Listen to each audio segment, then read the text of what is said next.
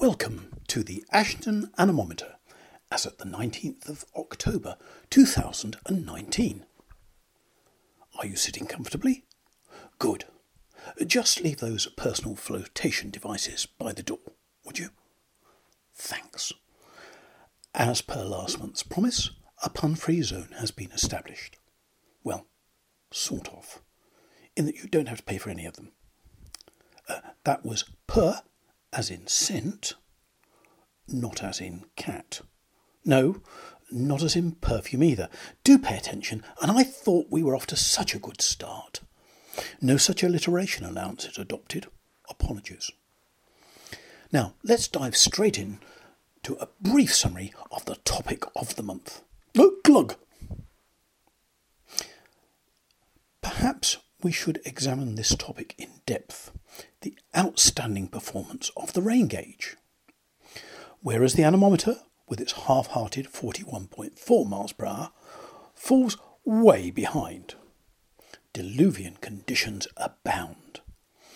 All insect aquatics were called off due to the necessity of emptying the rain gauge three times.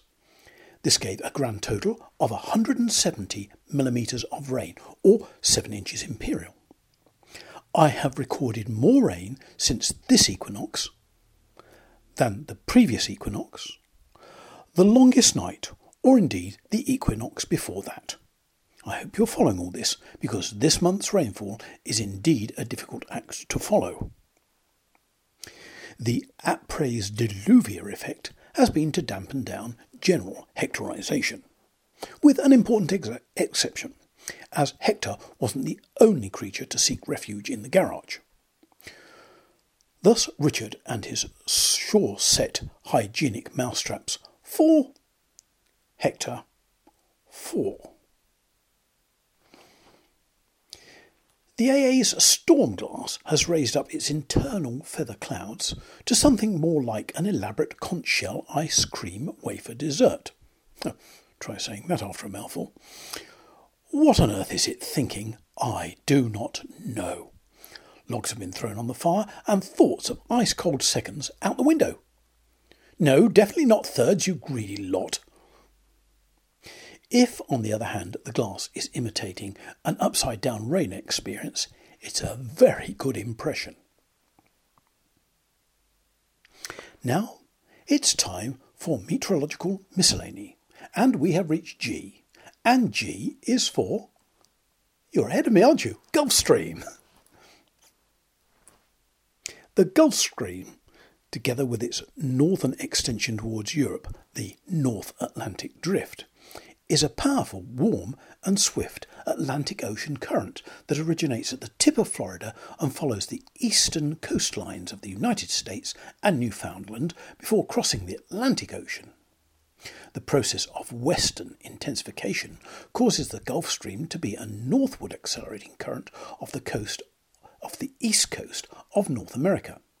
At about 40 degrees 0 minutes north, 30 degrees 0 minutes west, it splits in two, with the northern stream crossing to northern Europe and the southern stream recirculating off West Africa.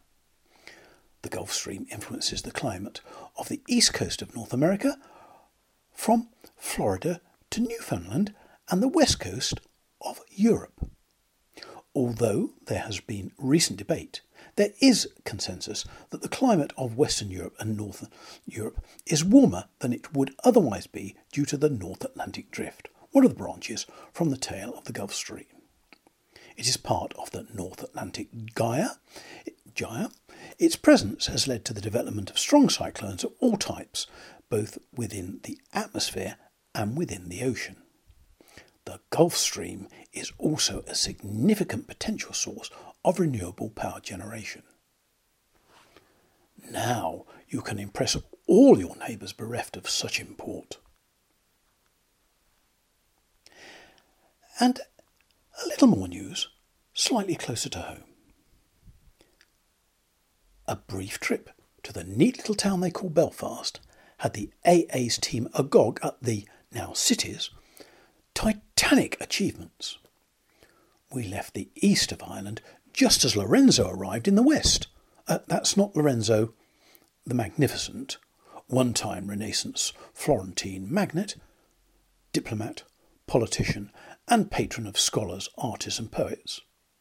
No, our Lorenzo was the ragged remnant of a hurricane, too far behind us to give it a chance, tilting the Stetson hat, a noble Belfast purchase sported by the most fashion conscious member of our AA team. That apart, the AA's international outreach team gives Belfast a big thumbs up and hopes that the situation with the backstop won't turn into a silly point or have anyone diving for extra cover. I did spot some clean bowlers whilst over there, but I am sticking with my Stetson.